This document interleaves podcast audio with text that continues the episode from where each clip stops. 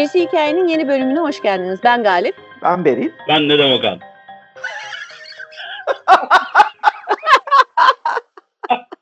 ee, karant karantina, karantina günlerinin hani e, bir sonraki aşamasına hoş geldiniz arkadaşlar.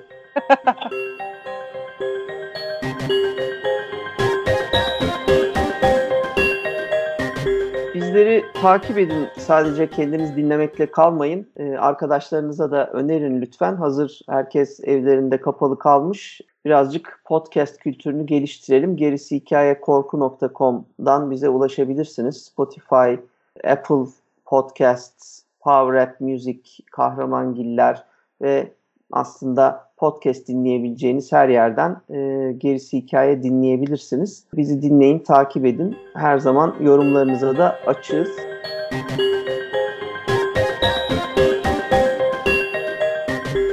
Evet, konuşacağımız konu karantina günlerine gene uygun olarak seçtiğimiz bir konu ama aslında olmasaydı da seçeceğimiz bir konu çünkü daha evvel konuşmuş olduğumuz Kingdom, e, Güney Kore yapımı ikinci sezonu yayınlanan 13 hmm. Mart'tı zannedersem Kingdom'un ikinci sezonunu konuşacağız. Çok böyle heyecanlı bir yerinde kalmıştı birinci sezon. 6 bölümlü.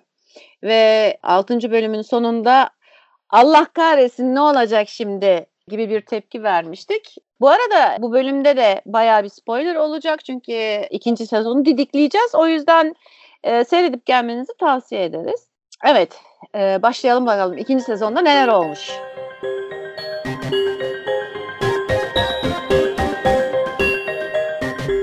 Sezonun sonunda bütün sezon boyunca geceleri saldıran, gündüzleri saklanan zombilerin sabah saldırısıyla hep beraber şoka girmiştik ve aslında güneşten değil de sıcaktan rahatsız olduklarını, havalar soğuyup kış gelince zombilerin de gece sabah, güneş, ay dinlemeden saldıracaklarını hissetmiş. Ama bunun cevabını dizide birebir almamıştık. İkinci sezon işte tam da aynı noktadan yani bıraktığı yerden devam etmeye başladı. Yani pırıl pırıl jeneriğiyle enfes bir birinci sezon olduğunu ben düşünmüştüm. Hikayesiyle, oyunculuğuyla, görüntüleriyle, e, ışıklarıyla ve tabii ki Kore'nin kültürüne dair o dönemin ilişkilerini sadece bir salgın ve salgın ve zombi filmi olmaktan çıkarıp e, politik itiş kakışlarla beraber vermesi de önemliydi. Sanki hiç e, kesilmemiş gibi ikinci sezona da tam kestikleri yerden devam ettiler. Benim ilk sezonla alakalı bir takım şerhlerim vardı tabii. E, içime sinmeyen noktalar ama yine de şey söylemek gerekiyor. E, pırıl pırıl seyirlik, prodüksiyon kalitesi, ondan sonra entrikası, başından kalkmadan seyrettiniz. Hadi bir sonraki bölümde acaba ne oluyor falan dediğiniz bir diziden bahsediyoruz. Neydi bunlar işte hani e, düşününce benim karşı çıktığım şeyler? Ya çok modern bir e, bakış açısıyla geçmişi ele alıyoruz. Ondan sonra çok fazla bir pastiş bir yapı var. Zombisi bir tarafta tam zombi gibi de değil hani vampir ama bir yandan da hoşumuza da gidiyor. Çünkü hani ortada yeni bir e, şey de var. Sentez de var. Ama bir yandan da hani siyaset öyle bir siyaset yok. Anlattıkları dönem itibariyle de tutmuyor. Ama ısrar ediyorlar bunlar o dönemde geçtiğine dair falan falan.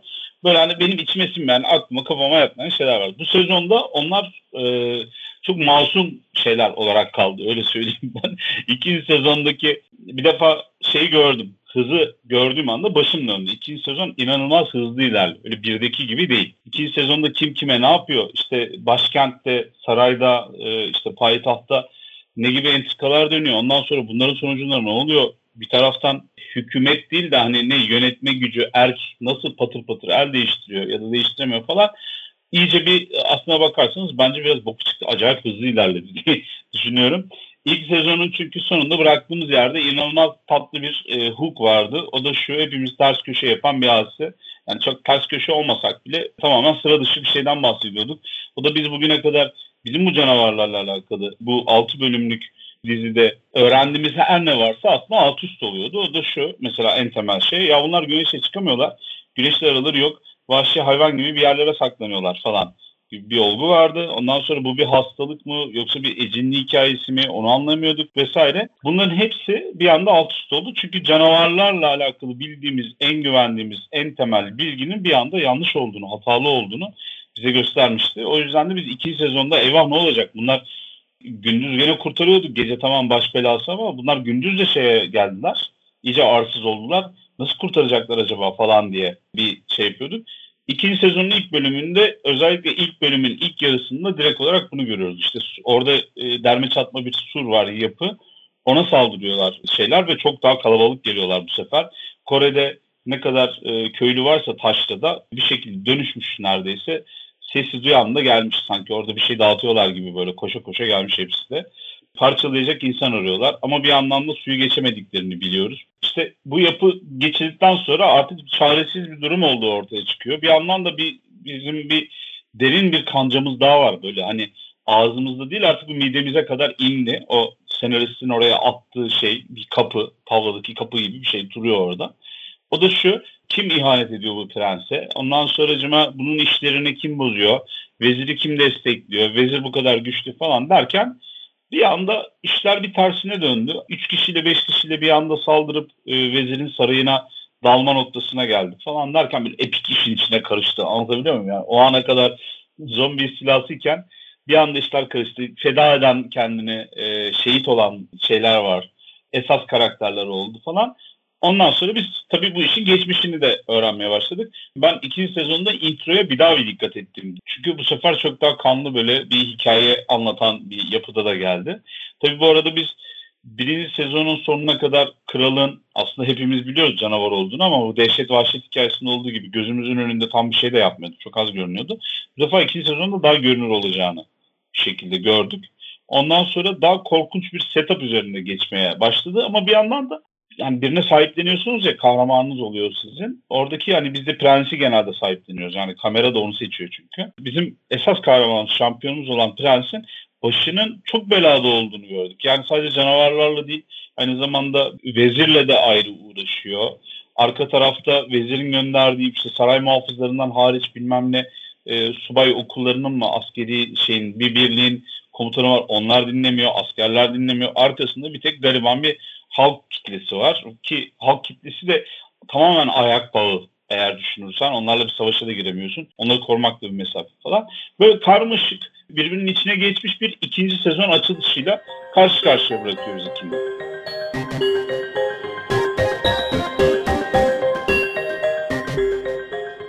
Bir kere senin söylediğinden hemen e, alacağım. Şöyle ilk başta gerçekten yanında kimse yok e, onu destekleyebilecek veya ona arka çıkabilecek ama sonrasında halkın çok saygı duyduğu bir general var.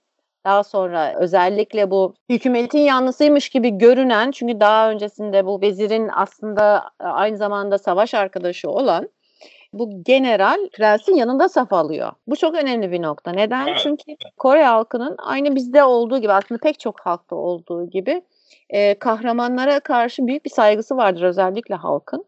Ve burada da General An halkın büyük saygısını kazanmış, güvenilir, e, aklı başında ve aslında sözünün dinlendiği bir figür olarak çıkıyor karşımıza. Prens'in en büyük desteği bu. Şimdi vezir zaten oğlu öldürüldükten sonra e, bizim prens kafayı kestikten sonra tabii kafayı o da bir parça yedi. Yani aslında tamamen o sakin planından bir parça dışarı çıktı. Çünkü kendine hiç zarar geleceğini düşünmüyordu mesafe intikam var. intikam yoluna girdi yani direkt. Öldüreceğim Tabii. ben bu prensi diye. Tabii çünkü ilk başta tamamen tahtı. Yani ben ne yaparım ederim taht alırım. Bütün güç bende. Bizde hiçbir şey olmaz. Ne olursa onlara olur gibi çıkılan bir yolda ilk önce oğlunu kaybetti. Ee, kızının da dengesiz olduğunu biliyordu. Çünkü kızını zaten dengesiz yetiştiren kendisi. Acımasız evet. yetiştiren kendisi. Bir kere en basitinden daha e, genç kızlığa bile ulaşmadan 15-16 yaşında babası yaşında belki babasından çok daha büyük bir adamla evlendiriliyor. ve bundan çocuk yapması bekleniyor. Böyle de bir stres var ortada. Yani aslında kukla kraliçe. Evet. Bu kızın aslında böyle davranması babasının hareketlerine karşı bir tepki bir yerde de. Bunu da görüyoruz değil mi? Çünkü hani o bir şey yaptı ve bunun sonucunda oldu değil. Aynı zamanda sen hani bir, beni bir kız çocuğu olarak hani sahiplenmedin bir boka yaramam diye düşünüyorsun. Ama bak öyle değil böyle işe yararım hani. Orada bir reaksiyon da gösteriyor kız aslında. Kraliçenin e, tepkisini belki öyle okumak da mümkün. Yani babasıyla bir barışık değil. Babasından babasına hem kendini göstermek istiyor hem de babasına bir öfke de duyuyor. Doğru mu? Evet hem e, erkek çocuk e, olmadığı için erkek çocuğa hep aslında yük şey yapılmış ama zorunluluktan tabii hani erkeği evlendiremeyeceği için kralla kızı evlendirmiş ama onu da kullanabileceğini varsaymış babası. Orada biz zaten ikinci se şey, birinci sezonun sonunda onların müthiş bir yoluma çıkma seni buraya getiren benim konuşmaları vardı aralarında. Seni de yerim kızım ben filan modunda ve o kızın e, arkadan iş çevirdiğinin bilgisini de almıştık. Özellikle Çin'de ve Kore'de e, ve yakın coğrafyada şöyle bir uygulama var. Zaten bunu bizim hani kendi Türk e, tarihimizde, Orta Asya Türk tarihinde de örneklerini görüyoruz. Bizde yok ama bize en azından dayatılı, dayatılan var. Genelde kraliyet arasında veya işte e, asiller arasında yapılan evlilikler çoğunlukla avantaj olarak kullanılmak üzere tasarlanıyor. Yani vezirlerin veya hükümette çalışanların öyle söyleyeyim işte bunlar bakanlar olabilir işte bunların dereceleri de var çünkü işte işte 5'ten 8'den işte 8'den itibaren ve belki de daha fazlası da vardır 8'den itibaren birinci adama kadar gidiyor en baş vezire kadar gidiyor en, en başta da zaten kral var. Güçlü bir ailenin yani kraliyet soyundan gelmeyen ama asil olan veya en azından işte bir savaşta büyük başarı göstermiş işte ünvan almış diyeyim çünkü öyle şeyler de oluyor. Yani herhangi bir şekilde ikinci derecede kraliyet kanından gelmeyen ama prens ünvanı taşıyanlar var. Çünkü bunlar işte savaşta veya işte bir şekilde bir yerde bir üstün başarı göstermişler ve bunlara bu bahşedilmiş. Bunların ünvanları farklı. Şimdi hmm. Kore'de de aynı şekilde generaller, işte bakanlar, e, hükümette çalışan, yani krala yakın çalışanlar ve e, kralın adamları genelde hep asillerden seçiliyor zaten. Veya işte e, bizim alim dediklerimizden ki alimlerin de oraya gelmesi çok zor. Çünkü alimler de ancak hani asil ailelerden çoğunlukla çıkıyor. Yani halktan bir e, alimin yükselmesi çok zor. Çünkü para gerektiren bir şey, yedirmek Hı-hı. gerektiren bir şey vesaire vesaire. Şimdi bu adamların güç tutkusu zaten oradan başlıyor ve çok önemli noktalara geldiklerinde e, doğal olarak kraliyet ailesiyle akrabalık ilişkisi kurmak istiyorlar. Bunu yapabilmenin de tek bir yolu var. Ya oğlunu vereceksin bir prenseslerden biriyle evlendireceksin ama bunun pek bir fonksiyonu yok. Çünkü prensesle evlenen bir asil oğlu diyelim veya bakan oğlu veya vezir oğlu e, politikaya atılamıyor. Yani kraliyet yönetiminin veya işte meclisin her neyse bakanlar topluluğunun politikanın içine katılamıyor. Hiçbir şekilde söz hakkı olmuyor. Karışması da yasak prensesle evlendiği takdirde. Çünkü orada kadınların da karışması yasak. Ne ne kalıyor geriye? Kızlarını vermek kalıyor. Yani kralla evlendirmek, prenslerle evlendirmek veya işte çok e, önemli mevkilerdeki adamlarla evlendirerek bunu yapıyorlar. Ne oluyor ee, ki bu şeyde var mesela yani Goryeo''dan Choson'a geçerken yani bu dizinin geçtiği zamana geçerken bir generalin ailesi kral kraliyet ailesi oluyor zaten. Hmm. Yani bir general baş kaldırıp halkın işte kötü yönetilmesi, halkın e, sefalete düşmesi vesaire çok değer verilen ve çok saygı duyulan bir general en sonunda baş kaldırıyor kötü yönetime. İşte o zaman da aynı şekilde var. Zenginler işte e, fakirleri eziyor vesaire. Asiller işte e, eziyor falan filan. E, doğal olarak yani bir general gene olmuş oluyor kraliyet ailesi. Yani demek istediğim şu. Yani buradaki şey e, aslında tarihleri boyunca tekrarlanan bir şey. Yani bu vezirlerin vesairelerin yani kraliyet şeyini oynaması ve kukla krallar veya işte çocuk evet. krallar bunlar alışıldık şeyler.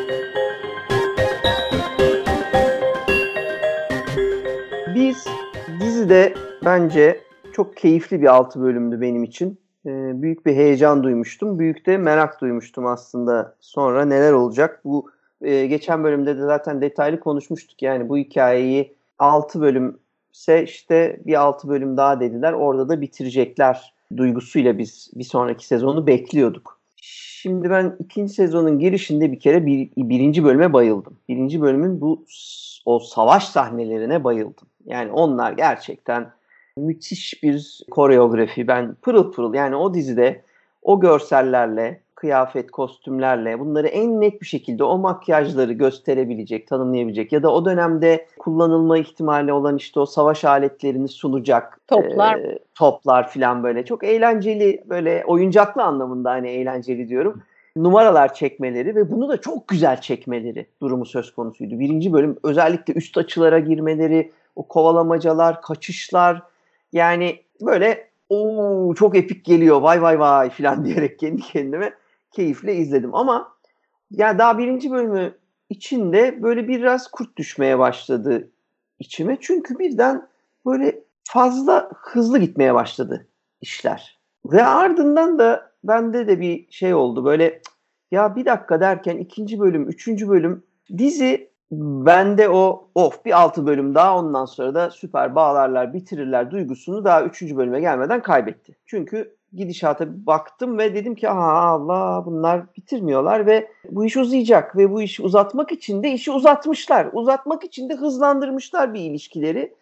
Birden böyle ya bu güzelliklere bakayım derken diğer taraftan böyle bir hadi bakalım hain buymuş. Yedi kişi benimle gelin sarayı basacağız.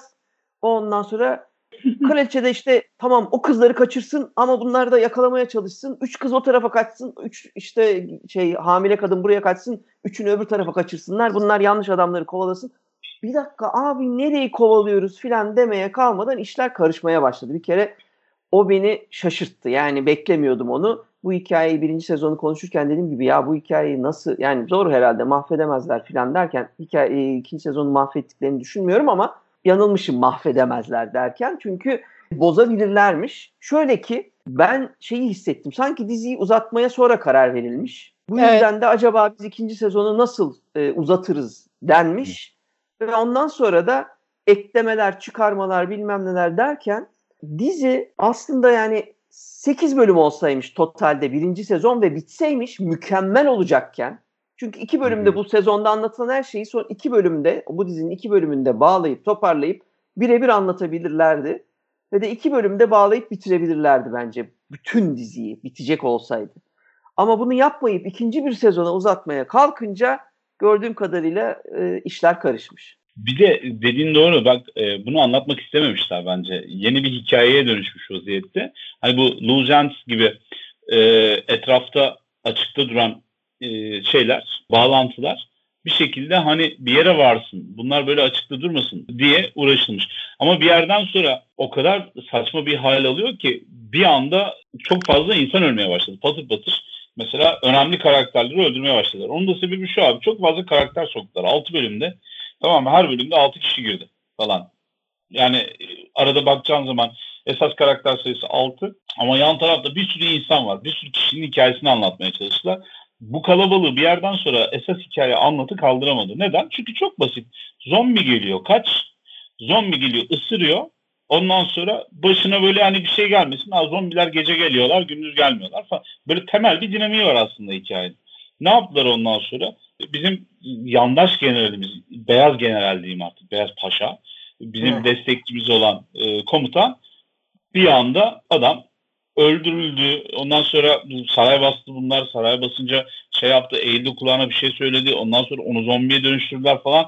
Yani ben sana söyleyeyim 6 bölüm falan harcadılar ilk bölümün yarısında. Değil mi? İkinci bölümde falan. Ondan sonra da ne oldu? Ondan kurtulalım, şundan kurtulalım, şunu yapalım. Ee, bir de büyük general öldü ya hani halk tarafından çok sevilen. O da evet. bedavadan gitmesin. Veziri bir ısırsın ama öldüremesin veziri. Ki daha sonra geri döndürelim falan dediler. 3 bölüm, 4. bölüme gelene kadar böyle bir sallandı, çalkalandı. İşte en sona kadar kullanacakları o hain motifini, e, arada bir tane casus olmasını falan çat diye ikinci bölümde açı verdiler mesela. O evet. gitti karısını kurtarmak için bilmem ne yapmış. Yahu bu kadar ucuz bir şey olabilir mi? Psikoloji olabilir mi? Bu kadar çok seviyorsan zaten o topa girmezdin. Benim en çok kızdığım şey o. Mesela geriye dönüp baktığımız zaman kahramanları anlamamız gerekiyor ya bizim. Neden? Çünkü nedensellik diye bir şey var. Herkesin bir şeyi var yani bir sebebi var bir hareketleri yaparken motivasyonu var. Bizim motivasyonun içerisinde çok hümanizma dairesinden bakıyoruz. Adam işte bunun yardımcısı, seyisi, e, uşağı. E işte hani karısı yüzünden karısı orada rehin alınmış. Şöyle yapılacakmış, böyle yapılacakmış. Bana ne? Bana ne? Bu hikayede yeri yok bu şeyin romantizmin. Aman karım şey. Kendi eline vermişsin oraya karını gerizekalı. Ayrıca bunu anladıkları anda birini daha kaybetmek istemedim falan demesi prensin. Bismillah. Yani tamam beni kaybetmiyorsun ama 25 milyon kişi orada zombiye dönecek abi. Yani sen bunu kurgulayamıyor musun? Düşünemiyor musun bunu şehzade olarak falan? Neyse şunu söyleyeceğim ama onu öldür bunu öldür. En son gelinen zirve nokta şuydu benim gördüğüm. Biz bir şekilde bu wormların bilmem nelerin e, yani bir worm'un sebep olduğunu, bir parasit bir yapının sebep olduğunu öğrendik zombi mevzusuna. Ondan sonra kraliçeye kadar gittik veziri iyileştirip o dedi ki bu işlerin hepsini dağıtacağım. O çocuklar kesinlikle kabul edilmez saçmalama falan derken bu babayı zehirledi ya. Zehirlenecek adam baş kötü bu arada. Yani dizinin stres noktası bayağı bildiğin bizim kahramanımızın bir şeye ulaşmak isteyen prensimizin karşısındaki onu engelleyecek olan kişi protagonist antagonist yapısındaki adam. Sen bunu çap diye öldürüverdin ve yaklaşık yarım bölüm önce, de diriltmeye uğraştın. Orada bir oynadı yerinden. E sen bu kadar kurgulayınca hikaye bunu kaldırmamaya başladı. Ağır şeyler onlar. Her bölümde ondan 3 dakika bundan 5 dakika bahsetmen lazım. Arka tarafta 3 tane 5 tane ayrı şey var. Entrika var dönen e, hamile kızlar kaçırılıyor. Her kızın hikayesi anlatılmaya çalışıldı geçen sezon. Ondan sonra onlar ölmeye başladı. Daha sonra bir tane bizim polis dedektifimiz ortaya çıktı. Kızların cesetlerini buldular. Bu iyi mi kötü mü? Zaten kötü kötü giyiniyorlar. Kafasında e, Woody Allen'ın filminden fırlamış e, sperm kıyafetiyle gezen bir sürü şey var. Koreli var. yani hikayeye odaklanmak mümkün değil de artık bir noktadan sonra. O yüzden de çatır çatır öldürmeye başladılar. Nedeni de benim açımdan şu. Ya kardeşim Kingdom zombi dizisi. Beşinci bölüme geldik. Dördüncü bölümü. Ortada zombi yok. Anlatabiliyor muyum? Dediler ki hadi kardeşim hadi sıçtırtmayın şimdi entrikanıza. Hadi zombiyi ver. Ver zombiyi falan diyerekten böyle biraz kovala kovala getirdiler bence.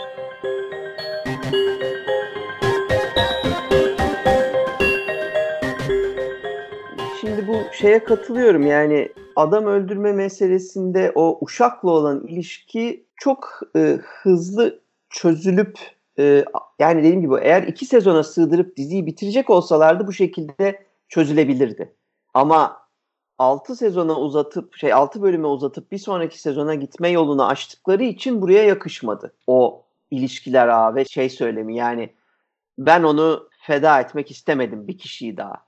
O saçma sapan bir söylem oldu. Yani duygusallığı vereceğim diye çünkü o epik duygusallık meselesi birden dizide çok öne çıktı. Hadi kucak kucağa bunları ağlatalım. Ulan herif ihanet etmiş. Herkesin anasını bellemiş. Yani e, yani. Biz o bağı e, hissetmek için yani bu dizinin bu gidişatında süremiz yok. Eğer dediğim gibi ilk sezon bunu yapsalardı e, yani uzatıp da 8 bölümde bitirselerdi bunu o zaman sesimi çıkarmazdım bu bağla, bu yakın bağları göstermelerine ya da tuzağa düşmüş olan adamın çaresizliğine ilk sezonda inanırdım ama araya o sezon arası girince bir kere en büyük hata kesme yeri olmuş. Yani bize o kancayı atıp bizi yakalamak istedikleri için bir kes güzel bir yer.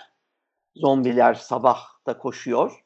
Ama duygusal bağı yani prensle adamları arasında, bizimle prens arasında, bizimle adamlar arasındaki bütün bağı aslında unutmamıza sebep olacak bir başka bir süre oldu o sezon arası. O yüzden de geri dönüp aynı hızda bağlanamadık diye düşünüyorum. Şimdi ben e, birkaç yerde yani hem katılıyorum hem katılmıyorum. Şöyle katılmıyorum. Öncelikle şeyden bahsedelim. Bu ihanet meselesinden bahsedelim. Bir kere tam olarak ne olacağını bilmiyordu prensimizin yaveri. Yani karısı evet orada rehin olarak tutuluyor. E, o da casus olarak e, prensin yanında ama en önemli şey burada yola çıktıklarında bunu gönüllü olarak kabul ettiyse de daha sonradan yaşanılan şeyler özellikle hastalıkla karşılaşılmaları işte ölüm ve e, yani ölüm veya yaşam arasında gidip gelmeleri vesaireleri falan filan yaver de gidip geliyordu. Yani bazı şeyleri bilgileri verip bazılarını vermiyordu. Fakat en son noktada güvenmeyen prensin ona kesinlikle güvenmediğini anlayınca orada pes etti. Yani ben orada sadece bunu okudum. Öyle söyleyeyim. Bunu okudum ve bana göre güzeldi. Yani yeterliydi ve güzeldi.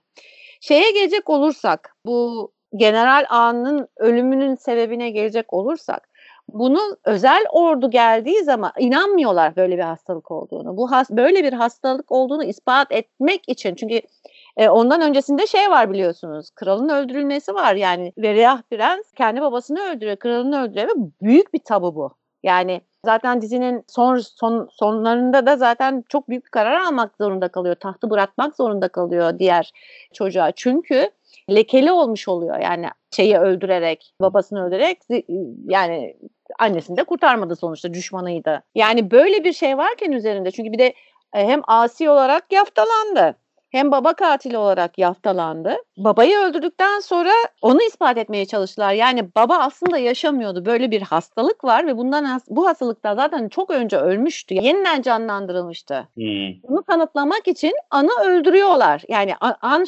öldürüyorlar derken şey gereği, senaryo gereği orada ölüp e, o hastalığın olduğunu kanıtlamak durumunda. Anladım. Ama ben şeyi, şeyi anlamıyorum ya beri yani hem ortada hem sonunda şimdi bu adamın canavar olduğu ortada. Çünkü etrafta zombi diye bir gerçek var. Bu ordu da bir şekilde gördü. Eğer görmezse de sen öldürdün iki tane üç tane oradan zombiyi alırsın. Mesela yedi kişi gitti ya bunlar. O arada yanına alır götürürsün. Dersin ki kardeşim bak bunlar zombi. Yani böyle ya, bir gerçek var bu dünyada. Şimdi, baba şimdi, da baba da öldürüldü ama mesela iki tane benim şerhim var bu konuda. Birincisi o aile içinde olan bir sıkıntı. Çünkü baba öldürdü ama öldüren şehzade. İkincisi e, ölen baba da baba değil zaten o da zombi. Yani ya, bunun tamam. hastalıklı olduğu ortada. Ha işte taht kirli değil. Her tarafta zombinin gerçek olduğu biliniyor. E ben babamı zorunluluktan öldürdüm diye kendini savunabilirdi yani. İyi Anlatabiliyor muyum? O benim aklıma yatmadı. Okey. Burada kültür farkından bahsediyoruz. Şimdi bizde bu çok önemli olmayabilir vesaire olmayabilir ama onlar da önemli. Yani onların dikkat edersen orada bir sahne vardı işte kanlarını aldığı kralların resminin ve asılı resimlerin kurtarılmaya çalışması. Bu orada hayat feda edilmesi gibi. Veya işte e, atalar atalar şeyi ama onlarda daha farklı bir e, şey var. Kültür var. Yani bunu ilk önce bir kabul etmek lazım. Şimdi burada şöyle düşünüyorum ben diyeyim şu şekilde. Bence zaten olanlar mantıksız değil. Kendi iç içinde olanlar mantıksız demem zor benim. Yani olaylar bu şekilde gelişecekse o zaman böyle olması normal. Fakat benim takıldığım kısım olaylar böyle gelişme böyle gelişmeyecekti. Gidişat bizi oraya götürmüyordu. Sırf onu hmm. değiştirmek için olayları öyle bir değiştirmişler ki bu olanlar artık ya bir dakika biz bunu izlemiyorduk duygusu yaratma açısından problemli. Yani evet eğer bu sona gidecek ettiysek o adamın işte yok dirilmesiydi, zartıydı, zurtuydu olabilirdi. Ama bizi şey oraya getirmemişti ilk altı bölüm. Ben o hisse kapıldım maalesef ki. O dedim ya ben de böyle ikinci ya da üçüncü bölümde ya bir dakika bu bizim istediğimiz yere yani sözü verilen yere gitmiyor bu dizi duygusuna. Bu çok büyük bir şey değildi benim için. Ben böyle müthiş bir rahatsızlık duymadım. Dizinin izlenirliğini yine görselliği, oyunculukları, o ilişkiler e, filan müthiş bir şekilde akıtıyor. Yani e, onlar mesela bence hiç sorumlu değildi. E, onu da öyle kabul ettik. Ama ben böyle adım adım ya kardeşim ya bitireydiniz ya şunu 8 bölümde demekten sürekli kendimi alamadım. Sonra o o Strain hikayesiyle eski işte Strain dizisinin hikayesini alıp yani o vampir hikayesini sonradan çıkan zombi hikayesine çevirmeleri hoş bir orijinal bir hareket içinde orijinal değil de bir yani hani tekerle yeniden keşfetmiyorlar ama bir hoşluk. Ha yani e, salgın hastalık e, vampirini çıkarmışlardı. Hadi biz de salgın hastalık zombisine çevirelim ve ana karakterimizin dışındaki diğer yan ana karakterimiz ve aslında her şeyi sürekli bir ex makina olarak çözen Sabiha karakterimizin önemini de arttırmamız için bizim buna ihtiyacımız vardı. Sabiha görüyor, düşünüyor, çözüyor. Bir anda Sabiha böyle o sadece bir iyileştirici rolünden çıktı. Aslında evet. dizinin en önemli karakteri oldu. Çünkü tepeden sudan korkuyorlar. Sebebini buldum. Hoppada onu da buldum. Isırılanı da kurtardım. Ateşlerle yaktım. Çocuğu da kurtardım. Çocuğu bir de ilk başta görmüyor. Çiçeğin üzerinde sporlar var mesela. 3-4 bölüm sonra gördüğü zaman hani, hani 3-4 bölüm sonra ulaştığı seviyede Sabiha'nın Ee, bir bakışta hemen hmm, şey var ulan kesin bu böcek atıyordur ha falan diye anladın mı? Larvadır bunlar demesi gerekir yani mesela. Işte oralar evet. Evet, biraz ama daha henüz level almamış anladın mı orada? İşte Daha iç maşine deme sebebim o böyle tepeden inme e, çözümleri evet. çok kolay bulmaya başladı. Oysa sadece Orada şeye bayıldım ben. healer'dı. Dra neydi? Dracunculias diye bir tane rahatsızlık var. Bu e, Afrika Gine solucanı şeyi. Hatta Bill Gates'in Microsoft'un sahibi ve daha sonra da işleri bırakıp diyeyim karı koca bunlar kendilerini şeye verdiler ya dünyadan hastalıkları silmeye falan gibi dev bir fonları var işte Bill Gates'in kendini dünyada e, adadığı işlerden bir tanesi bu Dracunculias rahatsızlığını dünyadan silmeye çalışıyor Afrika'da. Onun için su filtreleri imal ediyor. Daha ucuza nasıl yapabiliriz falan diye. Derinin altına yerleşip devam ediyor. Geziyor bu solucan. Ondan sonra çıkartıyorlar ve gene suyla bir bağ var. Ama çektikleri zaman falan da abi yarım metre bir metre falan geliyor. Korkunç bembeyaz bir şeyden bahsediyoruz. Onun etkisi var ve o da korkunç mesela. Onu da iyi iyi diyorsun gördüğünde. Dizi de o efekti kaçırmamış. Hemen evet. almış kendi içine.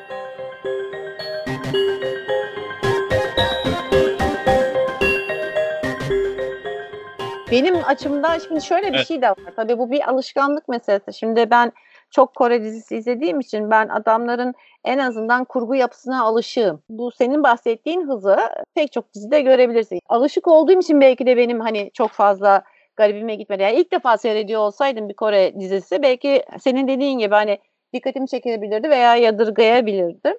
Ama yani ben çok seyrettiğim için öyle bir hani yadırgama durumum olmadı. Vezirin ölmesine gelince vezirin ölmesinden bahsetmiştim. Vezirin şöyle bir şey var. Bir kere vezir saraydan çıkıyor kralla birlikte kralı yakına getiriyor. İşte o şeye getiriyor ortadaki küçük saraya mı diyeyim artık ne diyeyim yani hmm. konağa veya işte her neyse ki tuzak kuruyor Velah Prens'e gelsin.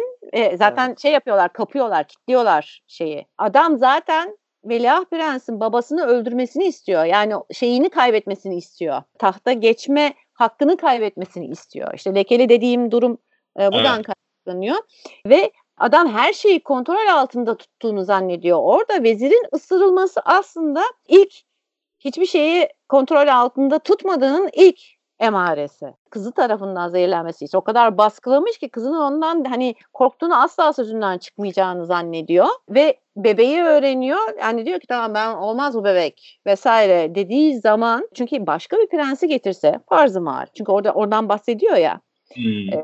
başka bir prensi getiririm işte onun da akrabası var. Onlar daha şey kraliyet kanı taşıyorlar falan. Aslında adamın istediği tahta geçmek değil. Yani eğer şey olsaydı kadın doğurmuş olsaydı gerçekten e, evet gene o kralı yönetecekti. E, yani hiçbir şey fark etmiyor. Ha onu yönetmiş, ha onu yönetmiş.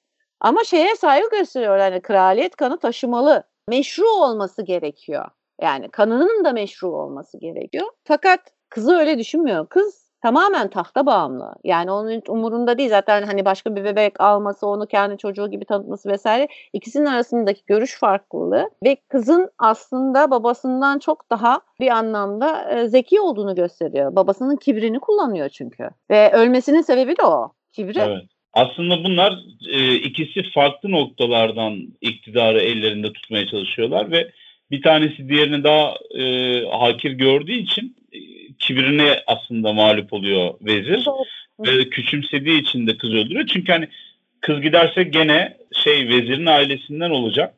O ailede önemsiz bir isim olacak ve vezir de orada zaten alelade bir meşru adı altında zayıf birini zaten kukla gibi yönetecek.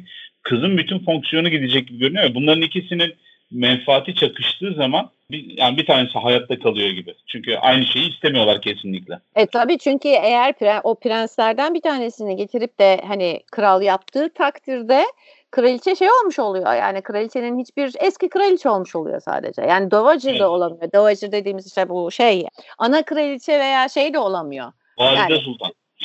Hasek ya da valide Sultan. Tabii olamıyor. Yani. Evet. Evet. E, burada şimdi bence bu dizi sadece şeyle beraber zombi hikayesinin yanında sadece o baba kızın e, ilişkisi bize söz verdiği gibi ona odaklansaydı yani arka oyunlarda arka ayak oyunlarında o baba kız arasındaki ilişkiye odaklanıp şeyin bizim Veliaht Prens'in kendini orduya kabul ettirmesi için çok daha farklı bir olay yaratabilirlerdi. o güçlü komutanla beraber yan yana omuz omuza yapılacak bir çatışma sahnesiyle bir şeyle o Veliaht Prens'in hem zombilerin varlığına orduları inandırması hem de kendinin doğru iyi adam olduğunu e, göstermesi hani bence mümkün olabilirdi. Bu şekilde bağlanabilirdi.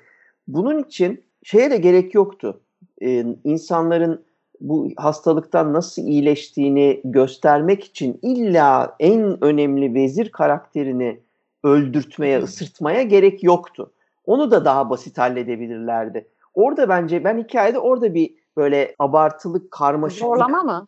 Evet orada bir abartılı karmaşıklık görüyorum. Yani onlar olmadan da bunlar anlatılabilirdi. Yani baba sadece Veliaht Prens'in kralı öldürmesi için o tuzağı kurduğunu biz zaten onu hazırdık. Onu bekliyorduk. Sandıkta getirmişti birinci sezonun sonunda. Onu onu rahatça izlerdik. O olay olduğunda olacak meseleler biraz daha basit çözülebilir.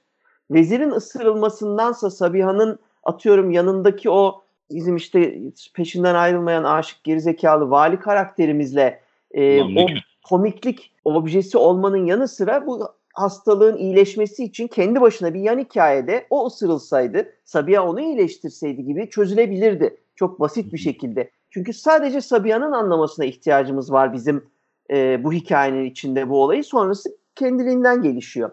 Onu öyle çözselerdi bu büyük general ve vezir ve kralın öldürülmesini tek bir sahneye yüklemeselerdi. Yani orada şeyi anlıyorum ben.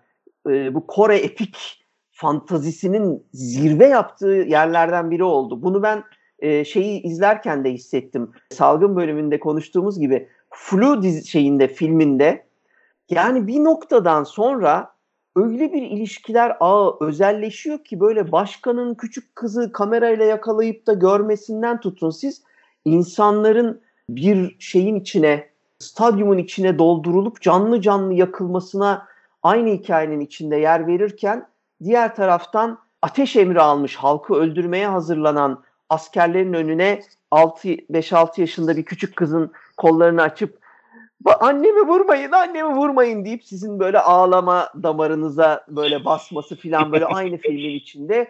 Kore'yi CIA işte ajanının uçaklarla bir şehri bombalatma emri vermesi filan gibi böyle çılgınca yani büyüdü büyüdü kardeşim yani yettiniz gari okey güzel yapıyorsunuz ama yani bunu da abartmayın dedirttiği sahneler gibi ben burada onu hissettim. Yani bir sahneye doldurmak zorunda olmadıkları halde o çözümü Beril'in demin çok net bir şekilde anlattığı kralı e, öldürmek zorunda kalan Veliaht Prens ve gücü eline alan veziri ısıran zombiye dönüşmüş sevilen komutan. Cümlesi bile zor arkadaş. Aynı sahnede ne arıyor bunlar? Bu konuyu siz niye çözemediniz başka türlü? Bu yüzden Vezir rahatsızlık verdiğini şey, düşünüyorum. Vezir ısıran da çiçek adı gibiymiş yalnız. Vezir ısırtan. Kral yediren falan. Nedir? Kral azdıran olabilir değil mi Beril? Yol azdıran gibi. Vezir dişleyi.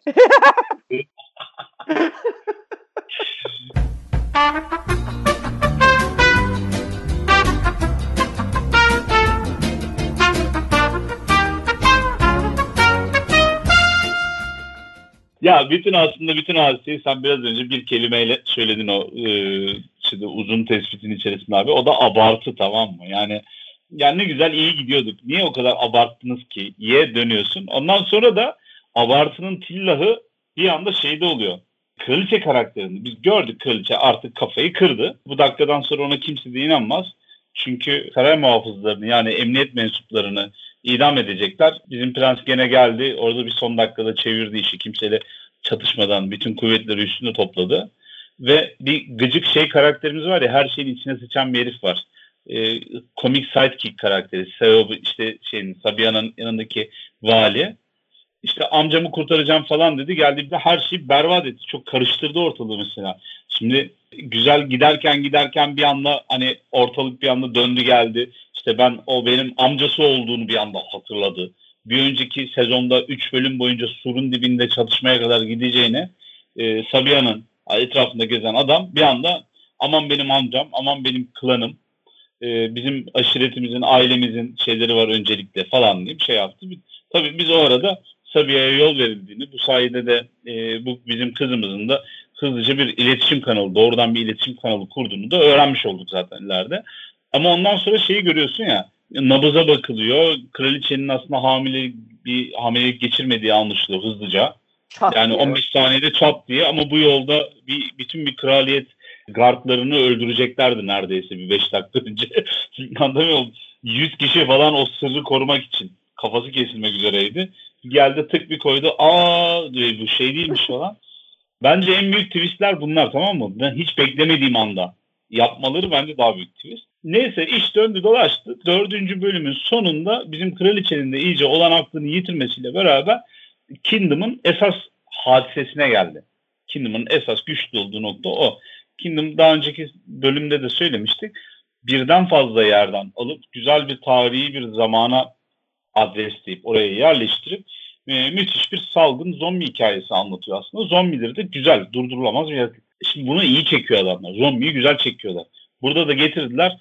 E, bütün sarayın içerisinde zombi kovalamacası, ebelemecesi oynadılar. oradan şey yapıyor. Buradan hani şeyi kapattırıyorlar. O sahneler Tabii, müthişti. Onlar çok iyiydi. Kız bir gram saçı yanmadan yerden kaftanı alıp kafaya geçiriyor. Ondan sonra onunla bebekle gidiyor. Jos diye böyle Sabiha'yı kel göreceğiz. Sonraki yerde derin yarıklarla, üçüncü sevi seviye yanıtlarla. Yani oradan kovalamaca, buradan ebelemece falan böyle şeyde çatılardan mı geçmedik, e, avlulardan Ay, ama şeyi, sahneler çok iyiydi. Bak onu tekrar tekrar söyleyeyim. Yani sahneler çok güzeldi. Yani böyle her şeyi bırak onlar için seyredilirdi. Zaten dizinin olayı onu demeye çalışıyorum. Yani inanılmaz seyirlik. Ama böyle yani katanayla evin çatısını yıkmalar falan öyle epiklerden bahsediyoruz. Bir de alıp böyle iki tane vuruyor tak zadlan kırılıyormuş oğlum. Ne gerek varmış lan. En sonunda da tabii göl detayı. Sen unutmuşsundur belki izleyici. Bak babam da bana böyle dediydi diye yani tekrar tekrar üç defa falan gösterdiler o babayla göl üzerindeki kamelyada konuşma hikayesini.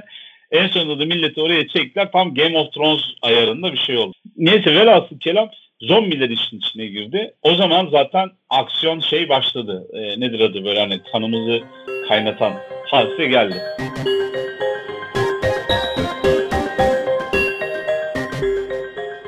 Zannedersem en çok sevdiğim son iki bölümdü. Yani diğer bölümleri de sevdim ama en sevdiğim son iki bölümdü. E, demek ki aksiyon seviyormuşum. yani şeyi çok hoşuma gitti. Şu detay çok hoşuma gitti. Normalde tırmanamıyor bunlar. Sadece birbirlerinin üzerine tırmanarak e, yükseğe ulaşabiliyorlar. Daracık evet. bir sokakta birbirlerinin üzerine düşünce ancak çatıya çok çıktılar. Bu çok güzel bir detaydı.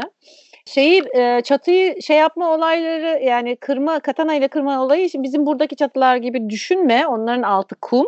Üstü de yani sadece üst üste konularak yapılan bir çatı sistemi. Herhangi bir tutucusu vesaire hani bizim gibi böyle hani çiviyle vesaireyle tutturulmamış bir çatı sistemi. Farkındaysan zaten kumla birlikte kayıyor çatının o şeyleri. Ee, o yüzden ben çok şey bulmadım yani çok orasını abartı bulmadım.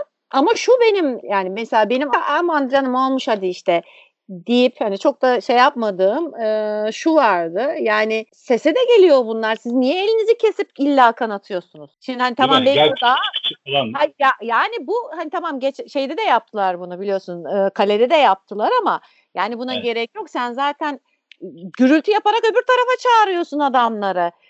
Yani bir de bir de şeyde evet e, ilk sezonda bunun üstüne hiç gitmemişlerdi bu kadar e, böyle birden köpek balığına çevirdiler. O bir anda ne oluyoruz diye şaşırttı. Evet. O benim evet biraz şey e, yani dedim ki yok yani bunu yapmanıza gerek yoktu. Çünkü sadece gürültü yapsanız bile bu yeterliydi. Çünkü yaşayan birinin olduğuna kendi seslerini biliyorlar kendi seslerine aşinalar, şeye aşina değiller. Yaşayanın sesine aşina değiller.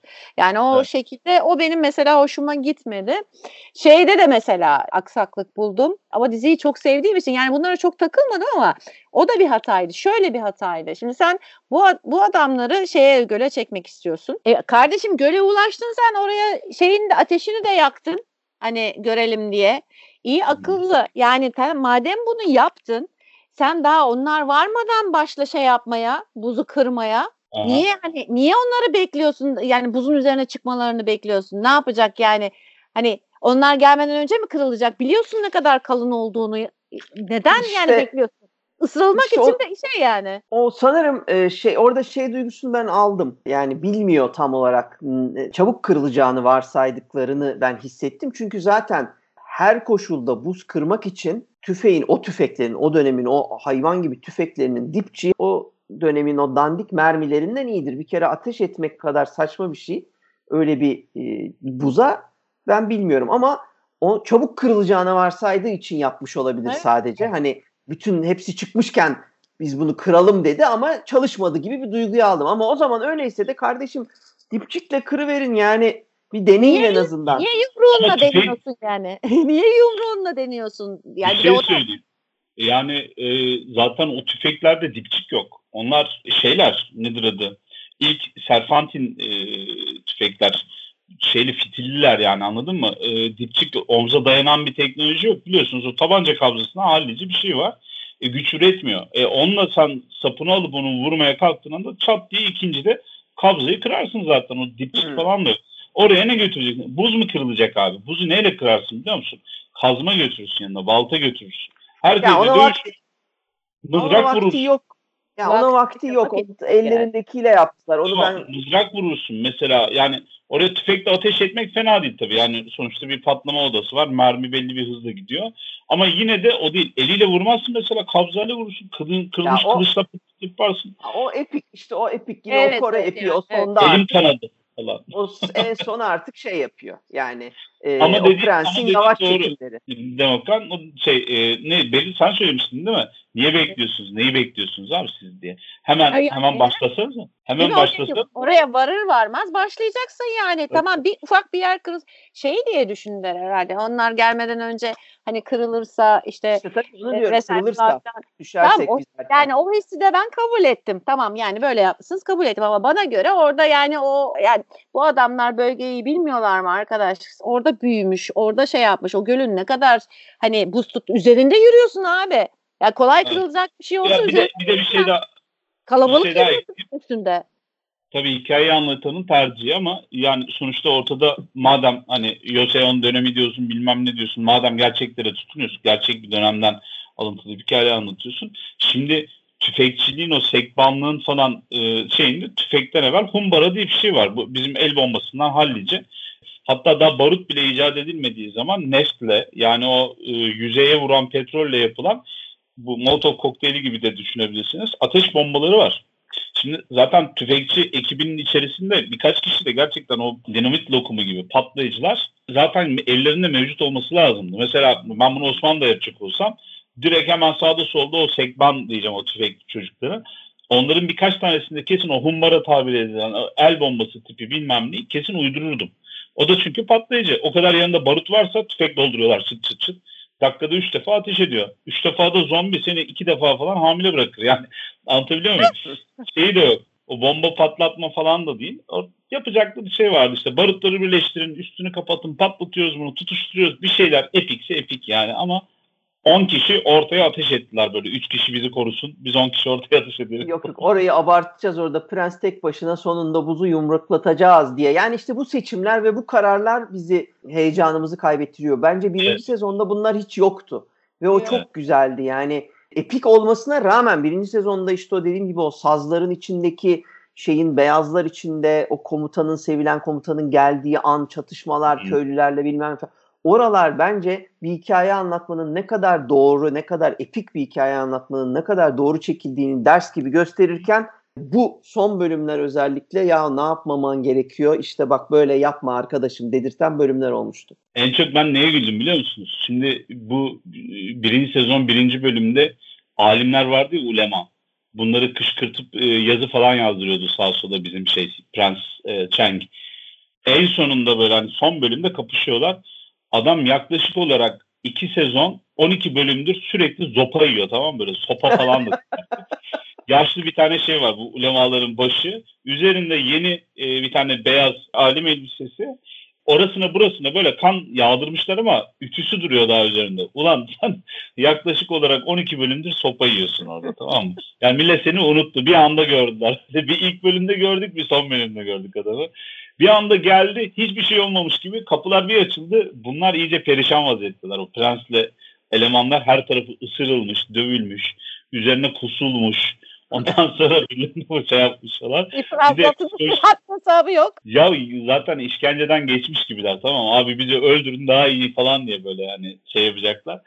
Ondan sonra adam bir geliyor jilet gibi. Bilmiyorum alimin ekstra bir olayı mı var ama ya kardeşim başın gözün şişsin üstün biraz kanasın. Birazcık kanatmışlar üzerine fıt fıt yapmışlar geldi. Hadi biz zombiyle uğraştık bir gecede sabaha kadar geldiğimiz hal bu. Sen yaklaşık olarak bir buçuk yıldır zindandasın. Üstündekinin kolası da mı bozulmadı be adam falan. ben prens olsam sinirim bozulurdu. Oğlum bir yerde saklandın mı? Kendi kanatmış böyle üstünü de falan. Acayip çok güldüm oraya ama. Yani bana göre vardı ufak tefek de hataları ama onları öyle kabul ettim. Diziyi çok sevdiğim için e, gene çok yani enteresan bir yerde bıraktı zaten. Yani için üçüncü sezon olması lazım vaka. Bu durumda nasıl olacak bilmiyorum. Netflix biliyorsunuz bütün projeleri askıya almış durumda. Zaten hmm. dünyanın hani düşüncesi farklı yerlerde şu anda. Yani farklı yerde kafası, zihni başka şeylerle meşgul. O yüzden hani gecikebilir, e, olmayabilir ama çok soru işareti bıraktı arkasında. Yani e, bir kere hani şimdi bu parazit okey hani paraziti kabullendik ama hani hem sıcaktan hoşlanmıyor ondan sonra ama suda ölüyor. Yani yeterince temizlenmediğini anladık sonunda. Yani hmm. ölmeye de biliyor. Hatta bu parazit taşıyan birinin değişmeyip gayet normal bir şekilde yaşamı sürdüğünü de gördük. E, birini bunun mahsus satıp Çin'den e, getirdiğini e, gördük. Ki, Çinli geldi. Evet yani şimdi e, ne olacak bilmiyorum. Yani işin içine bir komple teorisi sokacaklar. Yani bir e, ülkeyi yok etmekle alakalı bir komple teorisi e, şey yapacak ama bu arada bu tamamen farklı yöne de gidebilir. Çünkü ben bu adamları tanıyorsam aslında e, şeyde bıraktıkları gibi hani bu cliffhanger çok da açık eden bir cliffhanger değil. Yani şey diyor çünkü özellikle işte bu Sabiha sizin deyiminizle. Evet. Sabiha diyorlar ama kızlar. Sabiha. e, şey yani bu e, çiçeğin bir kend, yani bir gizemi olması lazım. Yani bizim bilmediğimiz bir sırrı var. Yani o sırdan geçecek. Anladığımız kadarıyla o sırrın peşinde koşturacaklar 3. sezon. Tabi bu arada gene komple teorileri falan filan olursa tabi. Benim açıkçası evet bu sezonu da e, bu konuştuğumuz ufak tefek benim için ufak tefek izlemeye engel olmayan problemlere rağmen izledim ama sezonun o işte bitmesi gerekirken bitmeyecek şekle dönüşmesi ve ondan sonra da bu son bir sonraki sezon sözü veren ortaya çıkan gizemli kadın imajıyla e, benim aslında diziyle ilgili genel merakım kayboldu artık. Ben 3. sezonu açıkça merak etmiyorum. Çünkü anlatılan hikaye, bana sözü verilen hikaye bitti. Yani istediğim gibi bitmedi ama bitti. O, o hikayenin yerine şimdi Sabiha, Veliaht Prens, e, işten vazgeçmiş Veliaht Prens ve adamları bir FRP grubu gibi işte bir şifacı, bir savaşçı, bir bilmem neci bir araya gelip bundan sonraki sezon tahmin yani bu tamamen e, atmasyon bir tahmin ama yani diziyi oraya götürdü. Şimdi biz onların macerasını çünkü artık güç oyunları bitti, bilmem ne bitti. Ondan sonra ha kral zombi olursa ne olur ıvırı kıvırı da mutlaka bunlar işleyecekler ama e, yani bu yeni bir hikayeye dönüştü. Ve ben o hikayeyi evet. açıkçası merak etmiyorum. O yüzden hani çok emin değilim bundan sonra benim ilgimi çekecek bir şey olacağına dair. Şaşırtırlar ama dediğin gibi zaten salgın hikayesi izlemek için bir yandan çok yatırım yapacaklardır. Herkes evde oturup dizi seyrediyor diye ama diğer yandan da insanlar ölüyorlar. O yüzden bu ilk giden şey de işte reklam, tanıtım ve dizi vesaire işleridir patlayacak işler. Bakalım ne olacak bilmiyorum. Hadi bakalım hayırlısı. Bizler bu hafta sizinle daha önceden ilk sezonunu konuştuğumuz Kingdom dizisini ele aldık. Özellikle bu karantina günlerinde eğlencelik bir şey çıkar mı diye düşündük. İlk sezonda sevmiştik. Gayet güzel seyirlik bir dizi. Tavsiye ediyoruz. Bizi dinlediğiniz için teşekkür ederiz. Gelecek bölümde görüşürüz. Görüşürüz. Görüşmek üzere.